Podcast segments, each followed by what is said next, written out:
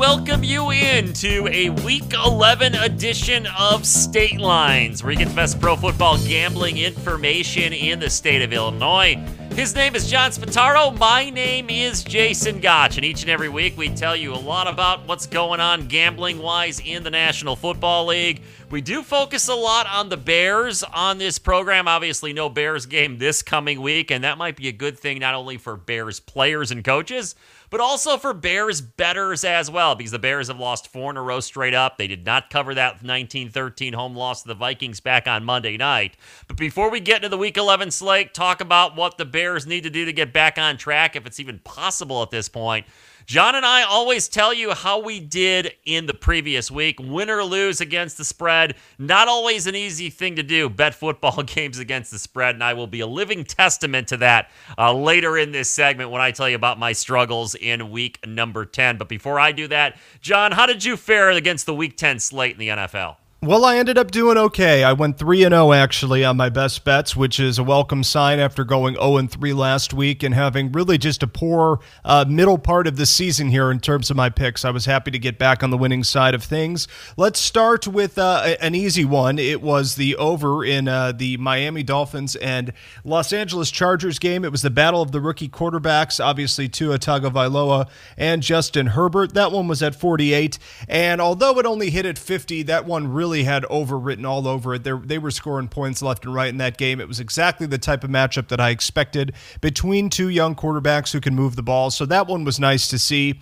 Uh, also scored big on the New Orleans Saints covering nine points at home against the San Francisco 49ers. I said when I was picking that game that I had no idea what the 49ers were going to come on the field with. They have been such an up and down team. Nick Mullens was the quarterback on Sunday, and he's looked great at times. He's looked really bad at others. And although the 49ers had a nice lead at the beginning of this game, they ended up not scoring for three consecutive quarters after that. And Drew Brees, despite going out with an injury and having Jameis Winston come in to close out that game, the Saints offense was able to put up enough points and get me a nice cover uh, later on in the day on Sunday. And then Everybody was really surprised about this one, but I had a good feeling about it.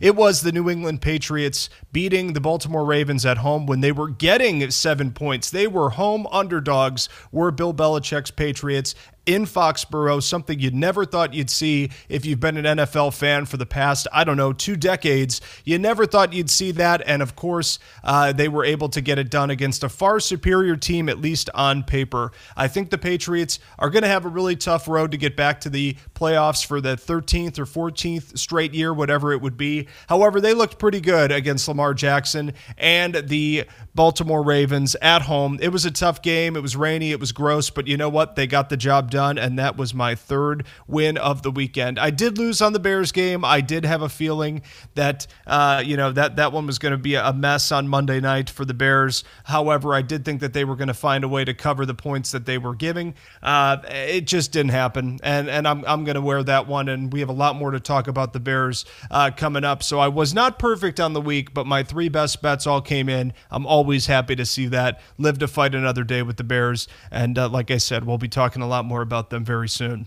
Well, hat tip to you, John Spataro. I got to give you a lot of credit, not only for going 3 and 0, but also I was thinking of you on Sunday night when I was watching the end of that Ravens and Patriots game and that driving rainstorm in Foxborough and thinking, my buddy John Spataro, I, I doubted him. I think a lot of people did. The Patriots are not having a Patriots like year with Belichick there and Brady gone, but they look like the Patriots on Sunday night. And like John said, not only did they cover that big number at home plus seven, they also won that game outright. So some great picks picks last week from John Spataro. Hope you had a chance to cash those yourselves. Take his advice, win yourself some money. I, Jason Gotch, look, I said at the start, I tell you when we win. John tells you when he wins, tells you when he loses. I did not have a good week number 10. Tell you about the Bears and the over. I missed on those in a moment, but let's talk about a somewhat positive and an 0-2 and 1 best bets bad week for me. The one I guess positive was uh, the Arizona Cardinals, that miracle catch from DeAndre Hopkins in the closing moments of that game to give the Cardinals the 32 to 30 win. That was a push for me. I had the Cardinals minus two, so I needed a miracle just to get my money back. Although I know why they did it. Kliff Kingsbury, the head coach, decided to not kick the extra point after that Hopkins miracle catch. He didn't go for two. He had Kyler Murray go out there and kneel on the two point conversion attempt because, of course, the risk is you're up two in the closing moments of the game. You do not want to allow a return from the other team to get two points. It, has it ever happened, let alone it, it never does happen? I don't, I don't think it ever ha- I don't remember seeing that in the NFL. Maybe it's happened over the last couple of years. But regardless, Kingsbury playing it very safe. If he just kicks the extra point, Jason Gotch catches catches that ticket with a, a, a miracle cover. Doesn't get it though. Gets the money back with the minus two. Arizona won that game 32 30. I miss on the Seahawks. This would surprise me. The Rams had really not beaten anybody all year. They they beat the NFC East, and that's about it. But they did beat the Seahawks at home 23-16 back on Sunday. So the Seahawks lose as a small road dog. They were getting one and a half. Also had the Niners plus nine and a half down in New Orleans. Drew Brees gets hurt. He's out a little bit with that uh, the rib and also uh, collapsed lung injuries that he's suffering, broken ribs, I believe. But the Saints with Jameis Winston and Ch- Taysom Hill, they still find a way to cover 27 13 over a 49ers team that's having a disappointing year. So Jason Gotch 0 2 and 1 with the best bets, and the forgettable Bears plus 2.5, the over 44.5, 19 13 Vikings win. The Bears just keep taking my money, John. They, they really have the last few weeks. I, I guess I had the Titans, so I won that one. But in the past, I had the Bears in some spots I thought they were going to cover. Not so much. So for me, Jason Gotch, it's good that the Bears are off this week. They can't take my money if I decide I, I want to make the mistake in betting on them. So that leads me into this here on State Lines, John. Uh, let's talk about that tilt against the Vikings. Matt Nagy, the head coach, hands over the play calling duties prior to that game to the offensive coordinator, Bill Lazor, who previously served on the Bengals coaching staff for a long time. He was their offensive coordinator in Marvin Lewis's last year with that franchise. Uh, it's hard to say the Bears' play calling's worse than it would be under Matt Nagy, but it looked worse in that Monday night game by Bill Lazor. Uh, they can't block anybody. They can't run the ball. Nick Foles is running for his life or throwing bad passes. The defense is really good. We talked about it all year. It's a shame this offense is so bad. So, uh, give us your thoughts on what was not a good performance by the Chicago Bears offense in that loss. Well, I was shooting texts around to some friends and family, you know, in anticipation of that game because, like you mentioned, when you switch up a play caller, there's at least, you know, a half second of hope in your heart that maybe things are going to get better or maybe things are going to turn around. And, you know, Bill Lazor, to his credit, I, I don't know a ton about him, but it sure did not look like there was much of a difference between who was in the headset and who was calling plays between him and Matt Nagy on Monday. I mean, this offense is just terrible. I mean, it's not even to the point of you know fixing it in my eyes. It, just doesn't work. The, the the ball does not get moved down the field. You're not fooling anybody. You're not getting these uh, you know big chunk plays that you hear about in the NFL these days, plays of 20, 30, 40 yards. There is no positive momentum on the offensive side of the ball whatsoever for the Bears, and it's really unfortunate that it's happening in this stretch of the season after you started four and one because really the the way the the Bears have been playing, it, it it just makes for purgatory, right? You're not bad enough to get maybe into the top five or top three picks to get a franchise changing quarterback or you know a really special skill player on this team, and and you're not good enough to likely make the playoffs now anymore. Even though they're they're still at 500, I don't think anybody has any expectations for this team to go further than maybe getting into that last wild card spot. So you're really in a bad position as an organization. You're really in a bad position position as a fan. All in all, I think this was the death nail in the 2020 Bears and likely the death nail in the career of Matt Nagy and Ryan Pace here with the Bears. I don't see an, a, a situation where they make it through the end of the year and come back next year you know, even at the end of the game with Nick Foles getting carted off with an apparent injury, it sounds like that's not going to be, uh, you know, the end of his season per se. But it, you, you got to look at that as almost a chance to try something else. It's just not working. Mitch Trubisky got benched the beginning of the year.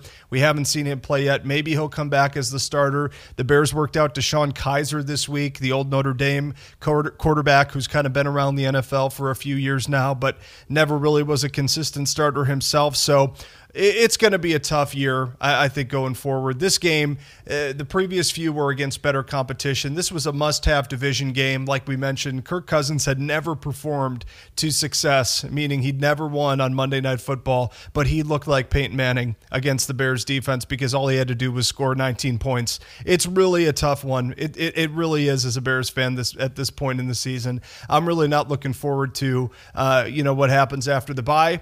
Maybe they'll surprise me, but at this point, like you said, Jason, all the Bears are doing for me is taking my money because I can't bet against them in certain situations when I should, and making me upset because for the most of my 29 years on this earth, uh, Bears have had anemic offense and great defense. This one is no exception. He's John Spataro. I'm Jason Gotch. This is State Lines, where you get the best pro football gambling information in the state of Illinois. And I'm just mesmerized by John saying he's 29 years old. Oh, to be 29 again. I'm well past that point. So I've seen a lot more bad Bears football than John Spataro has, but I've also seen the Bears win the Super Bowl back in 1985. And uh, I lead into this, John, because what really frustrates me is. Uh, remembering 1985, or even for some of our younger listeners, 2006, when the Bears went to the Super Bowl and lost 29 17 in Super Bowl 41 down in Miami to the Colts. I was there to see that. It was a disappointing day as a Bears fan, but still to get the Bears back in the Super Bowl, it, it, it was a thrilling day until they lost that game. But the hallmarks of those Bears teams were defense. They the, the 85 defense is legendary in the history of the NFL. I'd argue it for one season that was the greatest defense in the history of the league. The 2006 defense was was not at that level, but it was really really darn good. And this Bears defense is really darn good. They have a championship level defense that they are putting on the field. Uh, if they had any offense at all, like they had in 1985, with obviously one of the best running backs of all time in Walter Payton, when Jim McMahon was healthy, was a good quarterback. But even in 2006, when you had Thomas Jones and Cedric Benson running the ball, uh, when you had Muhsin Muhammad at wide receiver and uh, Bernard Berrian at wide receiver, and you had Rex Grossman at quarterback. Yeah, that offense was inconsistent, but at times they made some plays. You look at this offense under a supposed offensive guru in Matt Nagy, and it is so frustrating to watch this team play offense because the defense, if if they had any type of functioning offense, if they had Rex Grossman and the offense from 2006, this team would probably be right now not five and five, seven and three, or eight and two, and people would talk about them being a serious Super Bowl contender. That's how bad the Bears' offense is, and I want to explore this a little bit after the break with John. He mentioned very convincingly that he thinks that Ryan Pace and Matt Nagy are going to be gone. I'm not so sure if the Bears are going to do that. I mean, Nagy was 12 and 4 his first year. He was 8 and 8 last year. I, am I'm, I'm in agreement with John that I think it should happen because you look at what they did offensively in the offseason, this was malpractice. They didn't address the offensive line, Ryan Pace didn't, until the seventh round of the draft with a couple of late round picks in the seventh round. Uh, Matt Nagy wanted Nick Foles, a quarterback behind a bad offensive line that, that is not a mobile guy and, and is going to have to run for his life and try and make plays. That's not his specialty. He needs a good offensive line in front of him. Uh, they whiffed the Bears did uh, on Mitchell Trubisky. That wasn't you can't blame Nagy for that. He wasn't around. It was that was Ryan Pace who whiffed on that one. So you look at look at that brain trust. Yeah, they should be gone, but I'm not sure if they will be. But when we come back, and we'll talk about all the games in week number 11. Obviously, the Bears have a bye this week. They play at the Packers coming up a week from Sunday. That ought to be a fun one for Bears fans to have to watch watch them play at Green Bay with the way this offense is performing. But before we get to all that, I'm going to throw a name out there for a Bears head coach in 2021 if they do have the guts to make a move there. Because I think the guy would be a perfect fit. And I want to get John's reaction to that. We'll talk about all that and more coming up here on State Lines. Get the best pro football gambling information in the state of Illinois. He's John Spataro. My name is Jason Gotch. Back with more right after this.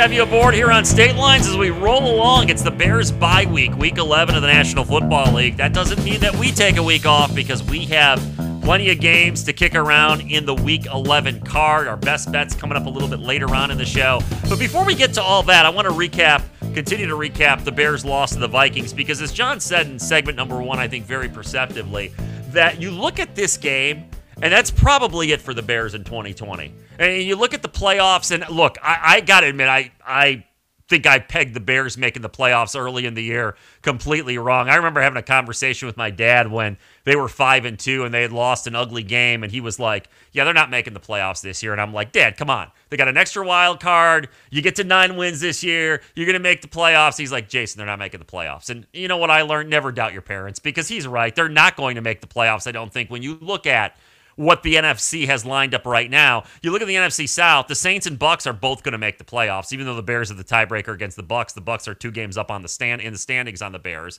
The Vikings are chasing down the Bears, and they would have the tiebreaker. They're only a half game back. If they win this week, uh, they would go ahead and have, you know have a they they'd be right there with the Bears as far as uh, tied the standings, but have the tiebreaker. You look at the NFC West, you got three teams at six and three, so there's a very good chance that the West and the South take the wild cards here, and the Bears are on the outside looking in, even if they turn things around, which I don't think they will. But, John, I wanted to get to the head coaching aspect of this because I'm going to throw a name out there and I want to get your reaction. I think he'd be a real good fit. If the Bears do go ahead and part ways with Matt Nagy, he's going to cost you a lot of money. And I know he did not perform well at the college level the last few years, but I got to think that the seat is getting really hot in Ann Arbor for Jim Harbaugh even with the COVID situation this year in college football, the Big Ten shutting down and starting up, and, and, the Michigan Wolverines not playing good football, it hasn't worked out in Ann Arbor like Wolverines fans wanted under Jim Harbaugh. So I throw this out there. If you're the Chicago Bears, Jim Harbaugh proved with the 49ers he's a pretty darn good NFL football coach. The NFL game's a lot different than the college game. You don't have the recruiting aspect like you do in college football in the NFL. The recruiting's with money, it's with stars on your roster. It's just a different game. And Harbaugh was very, very good as the coach of the 49ers. If I'm the Bears, I'm making a run at Jim Harbaugh and saying, you know what? I'm bringing you in. You're going to give you a five year contract, going to give you a lot of money. Get rid of Ryan Pace. Get somebody in there to work with Harbaugh and see if that works. Because what the Bears have done, other than the Lovie Smith era, since they fired Mike Ditka in 1992, it hasn't worked. Go get Jim Harbaugh. It. At least he's got a track record to get a team to a Super Bowl.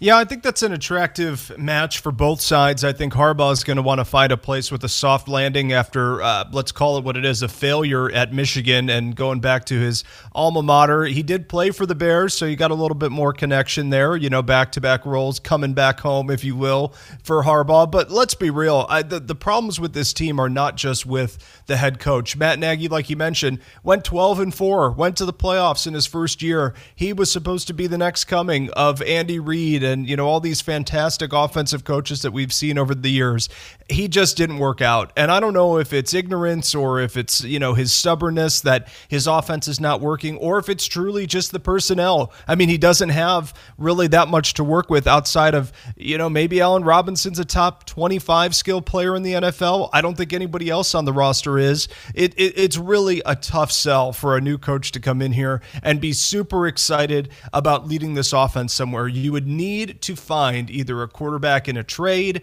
trade up to get one in the draft, which I think Bears fans would all hold their breath after what they did to get Mitch Trubisky, or find one in, in free agency. And that's really tough. But you know who's gotten all three of those chances is Ryan Pace. He traded for traded up to get Mitch Trubisky in the draft. He traded for Nick Foles and he signed for a boatload of money Mike Glennon in his first year. He has tried every which way to prove that he can actually pick a decent, not even a good or great, just a decent, competent base level NFL quarterback, and he has failed three times out of three. So the problems go up from the coach. I'm into the Harbaugh idea. I think that would maybe give some fire back to the to the fan base. Maybe he would resonate more because all the Bears fans I know are just so sick of watching this, and it's not even that different. I mean, we've talked about it in the first segment. This is the offense that I've been used to for all of my life. It's just plotting and you know play good enough just to win and let the defense score a, a touchdown or special teams score a touchdown here and there. It's not that foreign. It just feels like it's it's worse than it's ever been. So I don't know what you have to get rid of, but you got to get rid of somebody, and I think it's going to start with Matt Nagy. I hope Ryan Pace follows that after. I'm with you, Jason. It, it could not. You know, the the McCaskey family and and the way that this team is run, it wouldn't necessarily surprise me if they stood by their guys and let them run out one more year. But if I'm, you know, running the team, which thankfully I'm not, because I'm not saying that I could do, you know, magic things and turn this offense into a powerhouse, I would start with the quarterback position. And you're going to have a first round pick for the first time in a few years. I would get somebody that you know that has no doubt that they have a plan for what they're going to do with that pick and how they're going to make this team back to you know just a, just a decent offense. They're 31st or 30th or 32nd in the league in almost every single offensive category. There's nowhere to go but up on the offensive side of the ball for this team. So whoever it is going to be, if it's going to be John Harbaugh or you know anybody out there who wants to come in, Urban Meyer, somebody else who's you know waiting to get back into the NFL coaching scene, I think they need to have a clear and concise plan because there was a lot of work to do on the offensive side of the ball. This is State Lines. He's John Spataro. My name is Jason Gotch. Check this out, John. You talk about the disaster for the Bears. They held the Vikings running the ball. Dalvin Cook, all we heard about was how great Dalvin Cook was, and he's a very good player, but the Bears held the Vikings as a team to 99 yards rushing in that game back on Monday night. They held them to three yards a carry. That's a great job by the Bears defense. But the Bears offense, 149 total yards in that game. I'll repeat that 149 total yards for the Bears offense in an NFL game. That's absolutely embarrassing for the Bears offense. And you look at, I believe the stat flashed on the screen late in the fourth quarter before that final drive where Foles got hurt. They had, I think, four yards of total offense in the second half. So yeah, I'm with you. I'd make a change at head coach. I'd make a change at general manager. I, I am with you too, and I don't know if the McCaskeys are going to do it, but I think it is time for that. I, again, it's a big if. I I don't know if that will happen. But let's talk about the rest of this season because we've seen Nick Foles play for a number of weeks now, and Nick Foles had a lot of magic with the Philadelphia Eagles. He worked well with Doug Pederson. He'll always have that Super Bowl MVP award. He played great against the Patriots to win that game a few years ago. But Nick Foles, everywhere he has been other than Philadelphia, he has been a journeyman quarterback. He's been a guy who has gotten a chance to start many places he's went to, Kansas City, the Rams, now the Bears, the Jacksonville Jaguars, and he's never really seized the bull by the horns. He's been good in spots, but not good enough to be a consistent starter. I don't know about you, John, but you drafted Mitchell Trubisky, uh, what, number two overall, or you traded for him. He's drafted number two. You got that pick from the 49ers a few years ago. I don't think he's going to be on the roster long term. I think you're right. They're going to have to look for a quarterback. But at least Mitchell Trubisky, if he's healthy, buys you some mobility in that pocket. The Bears' offensive line is as bad as there is in the National Football League. Nick Foles is not the future. If I'm Matt Nagy and if I'm Ryan Pace, and, and, Mitchell Trubisky is able to play. I know he went for a second opinion on his shoulder injury, and maybe he doesn't even want to play because he wants to, you know, think about his next stop. But if I'm Mitchell Trubisky, I do want to play because I want to try and showcase myself a little bit for my next contract. But if I'm the Bears, John, I'm putting Mitchell Trubisky on the field. I, I, I don't know what Nick Foles gives you at this point except a statue who, who just cannot move back there at all and cannot make plays under duress. At least Trubisky might be able to make some plays with his legs. If only, John, the Bears were in the NFC East right now, they would be sitting in first place at five and five. The Eagles would be in second place at three, five and one. The Giants would be three and seven. The Reds or the, the Washington football team would change their nickname. It'll take a long time for me to remember that. They are two and seven, and the Cowboys are two and seven. It's hard to see them winning in Green Bay a week from Sunday. They've got the Lions at home. That's a winnable game, but it's not one you're guaranteed to win. They probably should beat the Texans at home. Again, though, the Bears offense doesn't look better than any other team in the NFL right now. In fact, they look like they got the worst offense in the NFL. Then you got a game at the Vikings. That would be a tough one to win. You've got the Jaguars on the road. You better win that one. Or if the Bears don't win that one, it's, they, they probably already uh, not won a game since this conversation we're having because the Jags are that bad too. But then you got the Packers at home. So looking at this realistically, there are three games on here two against Green Bay and one against the Vikings that I don't see them winning. Uh, the Lions is a toss up. They probably have the edge against the Texans and the, the Jaguars, but not a huge edge the way the Bears are playing. So John's right the Bears are a lot closer right now in the way they're playing to last place in the NFC North. When we come back, we will get into the Week 11 slate in the National Football League, give you our best bets against the spread. Bears on a bye this week at Green Bay a week from Sunday. He's John Spataro. My name's Jason Gotch. Back with more after this.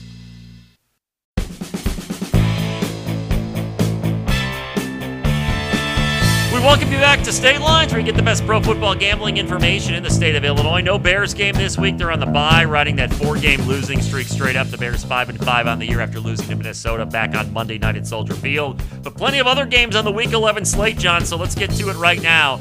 The Tennessee Titans and the Baltimore Ravens. You talked about it with your great pick at the top of the show last week.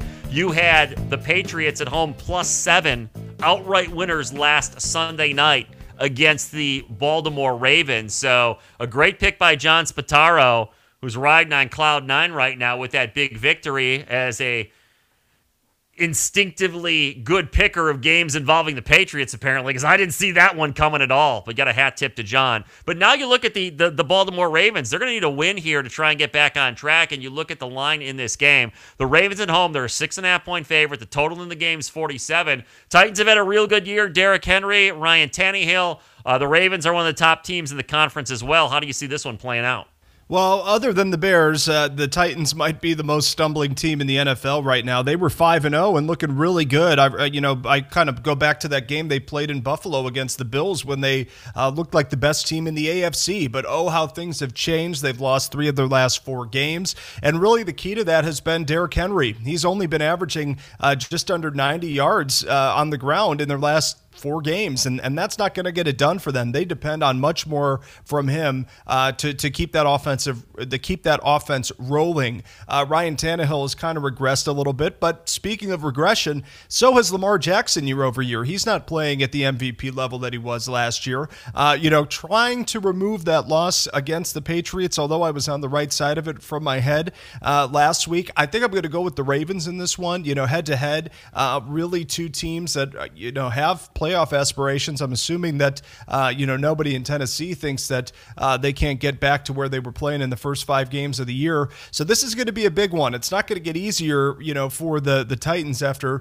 uh, losing a couple winnable games in this stretch, uh, and you know really not playing great against the Bears. But uh, you don't have to play great against the Bears to get a win in that one too. So they could be 0 4 uh, if not for you know the Bears rescuing them with their incompetence to get them a win in their last month of play. So give me the the Ravens in this one. I, I really do think that they're the better team. Um, and, you know, despite not getting it done against uh, Belichick in Foxborough and, and letting Cam Newton do what he wanted to do on the ground uh, last week, I, I, just I just see this one going uh, the way of the Ravens. I think they're a better team, so I, I'm going to take them in this one.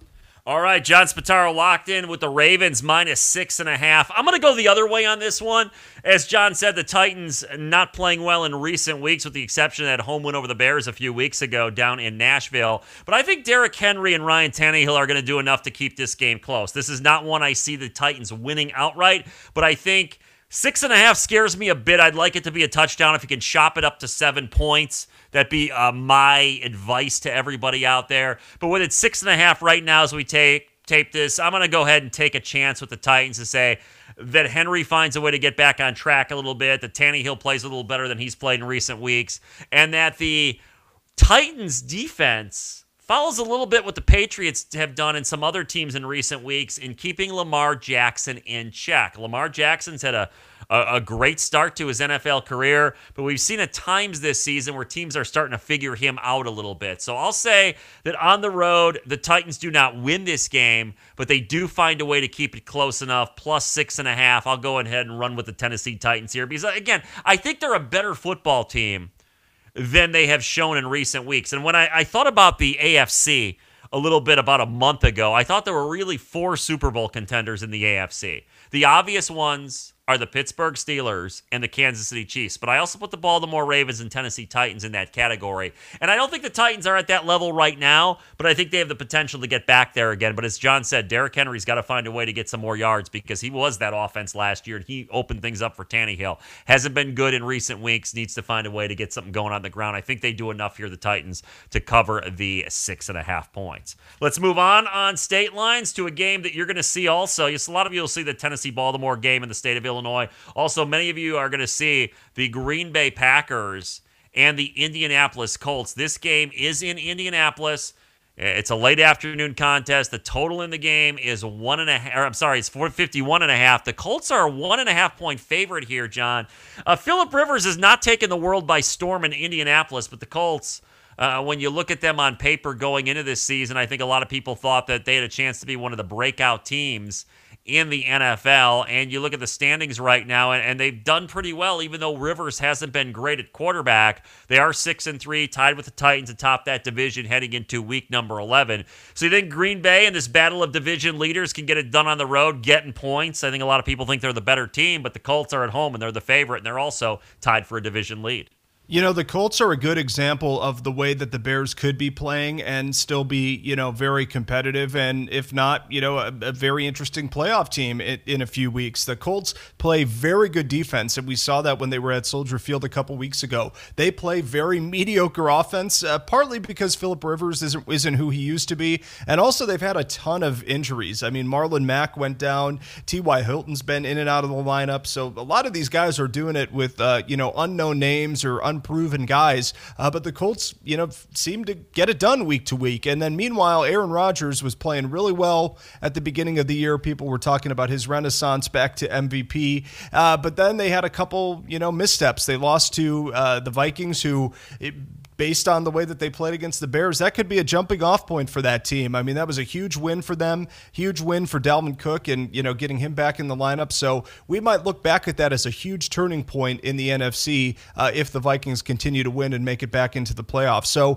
for this game in particular, I don't really know which side I like. I mean, you look back to last week, the, the Packers were supposed to blow out the Jacksonville Jaguars and they didn't even cover. I mean, there, there have been opportunities where it feels like the Packers are leaving points on the board and just not putting teams away. I don't think they're going to have that luxury against the Colts on the road. So this one, if there's one number I'm thinking of, maybe look at the under in this one. I, the, the Colts have a good enough defense, much like how I feel about the Bears, to put up a performance that would cover an under every single week. Uh, it's really just depending on how many offensive points they can score. Uh, you know, if they if they have a little bit of an explosion, it's hard to cover uh, in in that case. But otherwise, take a look at it. I, I think that around 51 and a half is going to be where it ends up. That's a lot of points for a team that uh, really does play great defense, which the Colts do. I think that the Packers are up and down this year, so it's uh, en- enough to expect them to maybe not put up 25 to 30 points in this one and maybe an easy cover among us if you're looking for a play. All right, John locked in for his pick in that game. I, Jason Gotch, I'm going to go ahead and take the Indianapolis Colts here for a reason John just mentioned at the end of his points there the defense. I love betting on defense. And I think the Colts have one of the best defensive units in the NFL. They're at home. I think a lot of people look at this line and say the wrong team's favored because the Packers historically have been the better team. But the Colts at home with Philip Rivers are going to find a way to do enough offensively. And I think their defense is going to find a way to shut down Aaron Rodgers in the Green Bay running game, at least enough to win this game outright. So I think the Colts minus the one and a half. If you can get it at one or find it at pick 'em, who knows how this one's going to move around game time. But this is another one where uh, I've said this, and John has too, in recent uh, months doing this program. Shop around for those lines because in the NFL, these odds makers are scary close when they set these lines. Meaning, a lot of times if the, the line is one, a, a team will win the game by one or two points. If it's a three point game, they'll win it by two or three or four. So uh, value matters. If you can get the Colts a little bit lower than one and a half, even minus one, or maybe even a pick 'em, that would be outstanding and give you a little bit of an edge if this game is as close as I think it will be. But I'm going to go ahead and run. It's a, a, a game at our, our Showtime taping here. It is a one and a half point spread. So give me the Indianapolis Colts minus the one and a half. Now, real quick before we get to our best bets in our final segment of the show, the Rams and the Tampa Bay Buccaneers. Here we go. The Bucs are a three and a half point favorite at home. A lot of home favorites in the NFL this week. Total 48 and a half. John, the Rams, uh, they surprised me last week with that home win over the Seahawks. That was big for their case making the NFC playoffs as they're trying to make a push at that here this year in 2020 and also even maybe even winning that tough division, the NFC West this year. While Tampa Bay got back on track with their win easy in Carolina last week after a rough home loss to the Saints a couple of weeks ago. Brady and company at home, Monday nighter, 48 and a half the total, three and a half the Bucs favored over the Rams. How do you see this one?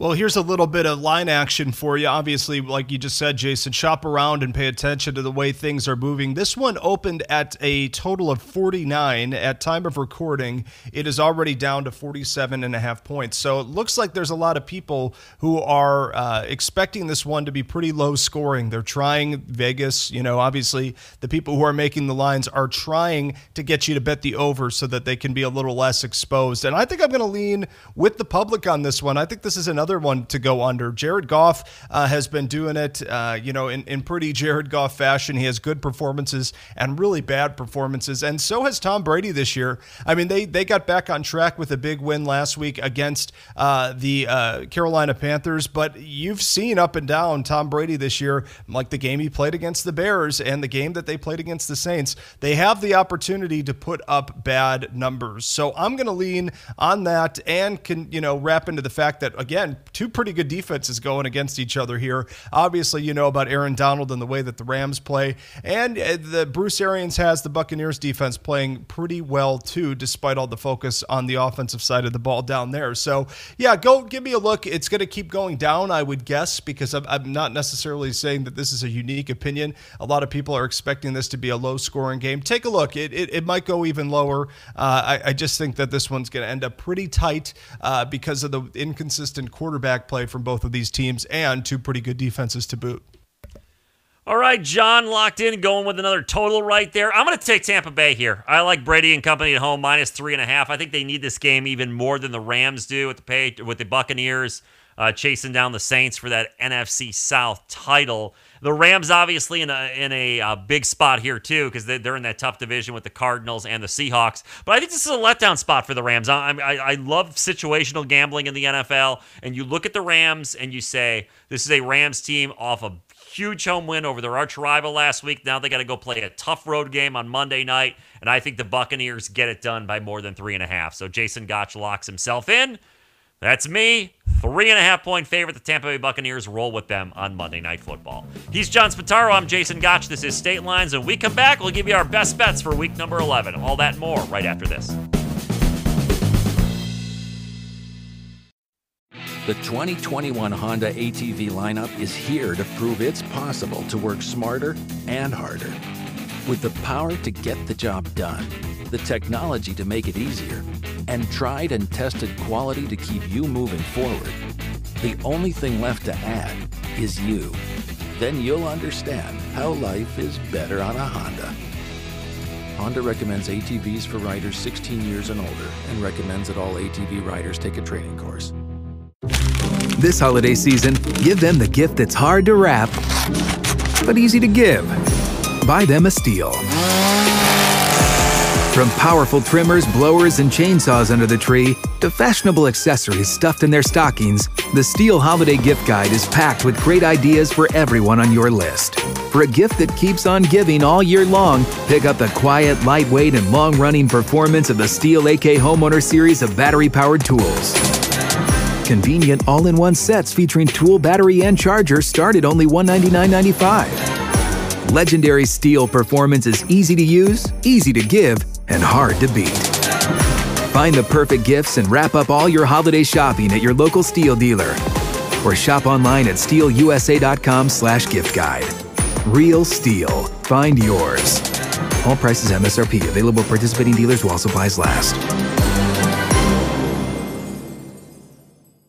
Do you use Viagra or Cialis? Have you been thinking about trying Viagra or Cialis? What if we could promise you the same results for less than $2 a pill? If you're paying $20 a pill for Viagra, you're being taken to the cleaners. Our pill delivers the exact same results for less than $2. We'll do the math for you. You save more than $16 a pill for the same results. Want more? We'll give you 45 blue pills or 45 yellow pills for $99 and add 5 more pills free. You save more than $500. You don't have to be a rocket scientist to know what to do next. You need to call us at 800 975 1289 and get your 50 pills for just $99. Stop overpaying for Viagra. Call us and start saving a ton of money for the exact same results. Ordering is fast and easy with your pills delivered to your door in an unmarked package. Call us right now. 800 975 1289. 800 975 1289. 800 975 1289. The 2021 Honda Pioneer lineup is here to make light work of the job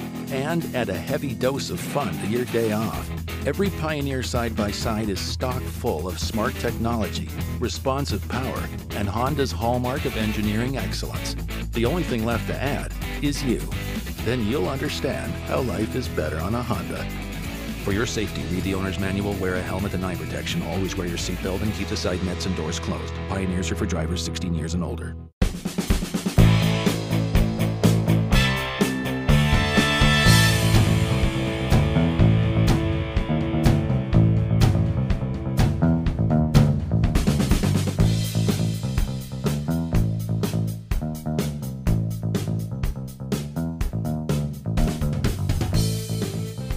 Welcome back to State Lines as we get set for our final segment of the program, and it's one that you wait for each and every week. And I know you're sitting on the edge of your seats waiting for John Spataro's picks this week because he was red hot in week number 10. John was 3 0 with his best bets against the spread. You cannot do any better than John Spataro did in week number 10.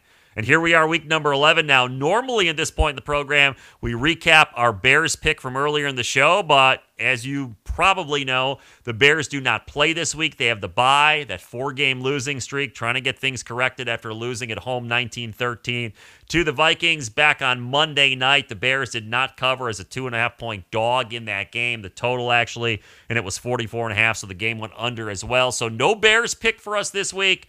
Next week, the Bears play at the Green Bay Packers in a game that is scheduled right now uh, for Sunday night, the final Sunday of November. So we'll talk more about the Bears coming up in future shows. But right now, John, I'm going to give you the floor. Go ahead and give us another 3 0 week. I know the listeners are fired up after you dominated week number 10.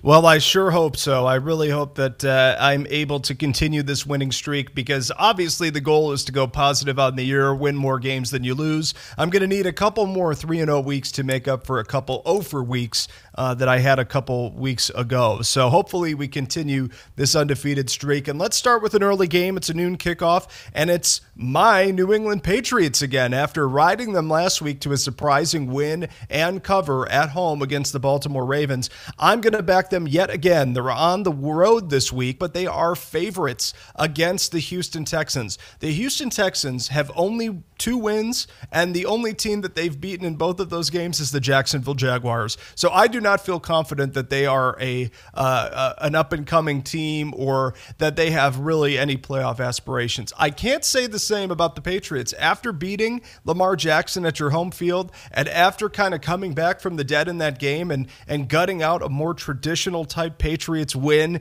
in November in Foxborough, I think that there may be a little bit of momentum brewing with the Patriots. So they're two and a half point favorites, which is a good number for me. That means they only have to win by a field goal. They don't have to play, you know, ridiculous to, to get a cover here. All they got to do is squeak out a win with a three point uh, field goal or better. Give me the Patriots in the noon kickoff game against the Texans. Also, I'm going to go to a team that I backed last week, and now I'm going to have I have them in my best bets three weeks in a row, and it's the Miami Dolphins versus the Denver Broncos. Look, Tua Tagovailoa is undefeated as a starter, and this defense is playing at a high level too for the Miami Dolphins. They're really an exciting team. I don't know if a lot of people are watching them necessarily. I've been watching them because I've had action on them, and I'm enjoying myself. They play a really exciting, fast paced, uh, you know, kind of a newer type offense, and the defense is getting it done too with a lot of turnovers and scoring some points on their own side too.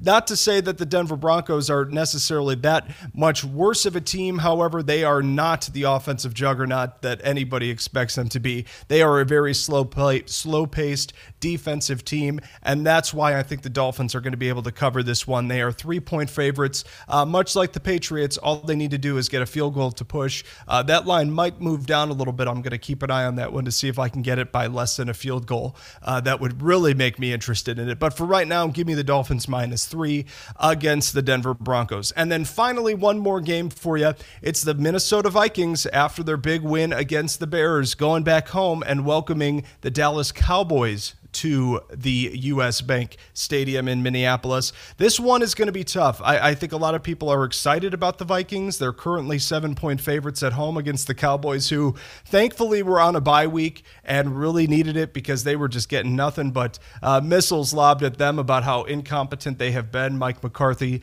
uh, included in that. I think that this game, while I'm not going to pick a side, has an opportunity to go way over. I like this game from an offensive side. It's right around around 50 right now. It opened at 50. It might it, it's it's trending downwards, meaning a lot of people are betting the under. Uh, but I think that this one's going to cover pretty comfortably with the over. I think Dalvin Cook's going to run all over the Cowboys. I think the Cowboys can still score a touchdown or two. And when you add that all up, I think uh, 50 points sounds like a pretty good total to me. So I'm going to go with the over in that one. Uh, the you know obviously the Vikings uh, are trending upwards. The Cowboys are in a free fall. That sounds like a pretty good environment to score some points points for me. So to recap, I'm going with the Patriots, road favorites minus two and a half points at the Texans. I like the Miami Dolphins to cover three points on the road against the Denver Broncos. And then the Dallas Minnesota game, the under uh, or, or the total sitting right around 48 and a half to 49 points. Give me the over in that one. And those are my three best bets of the week.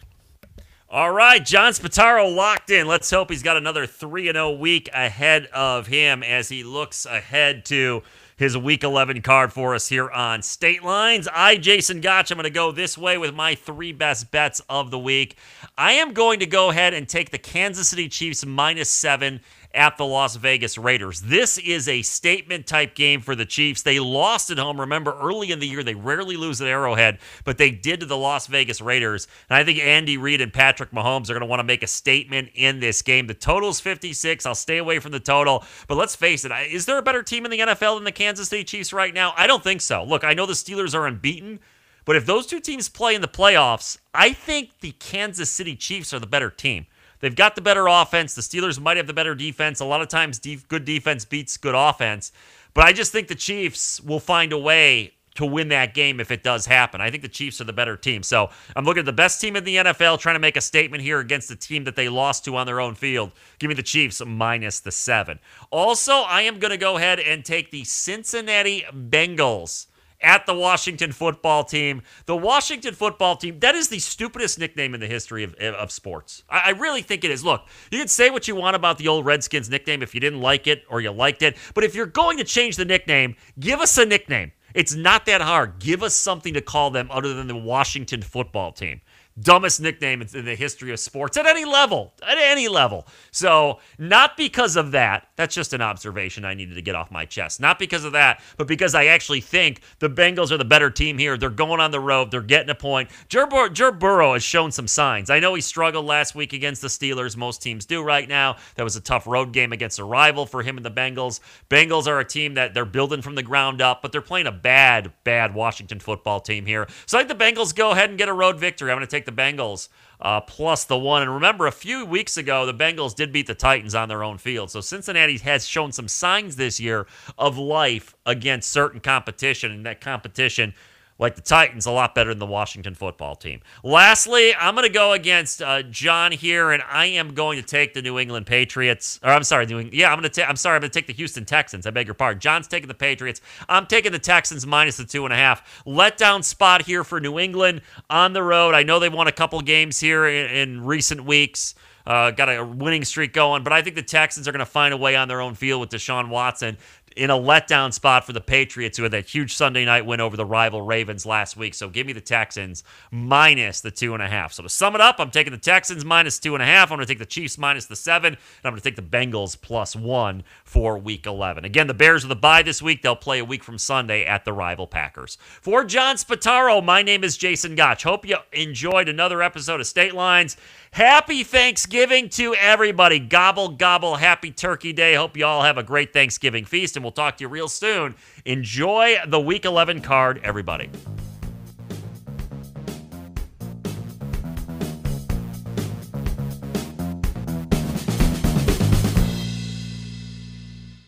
This show is for entertainment purposes only. If you or someone you know has a gambling problem, call 1 800 Gambler.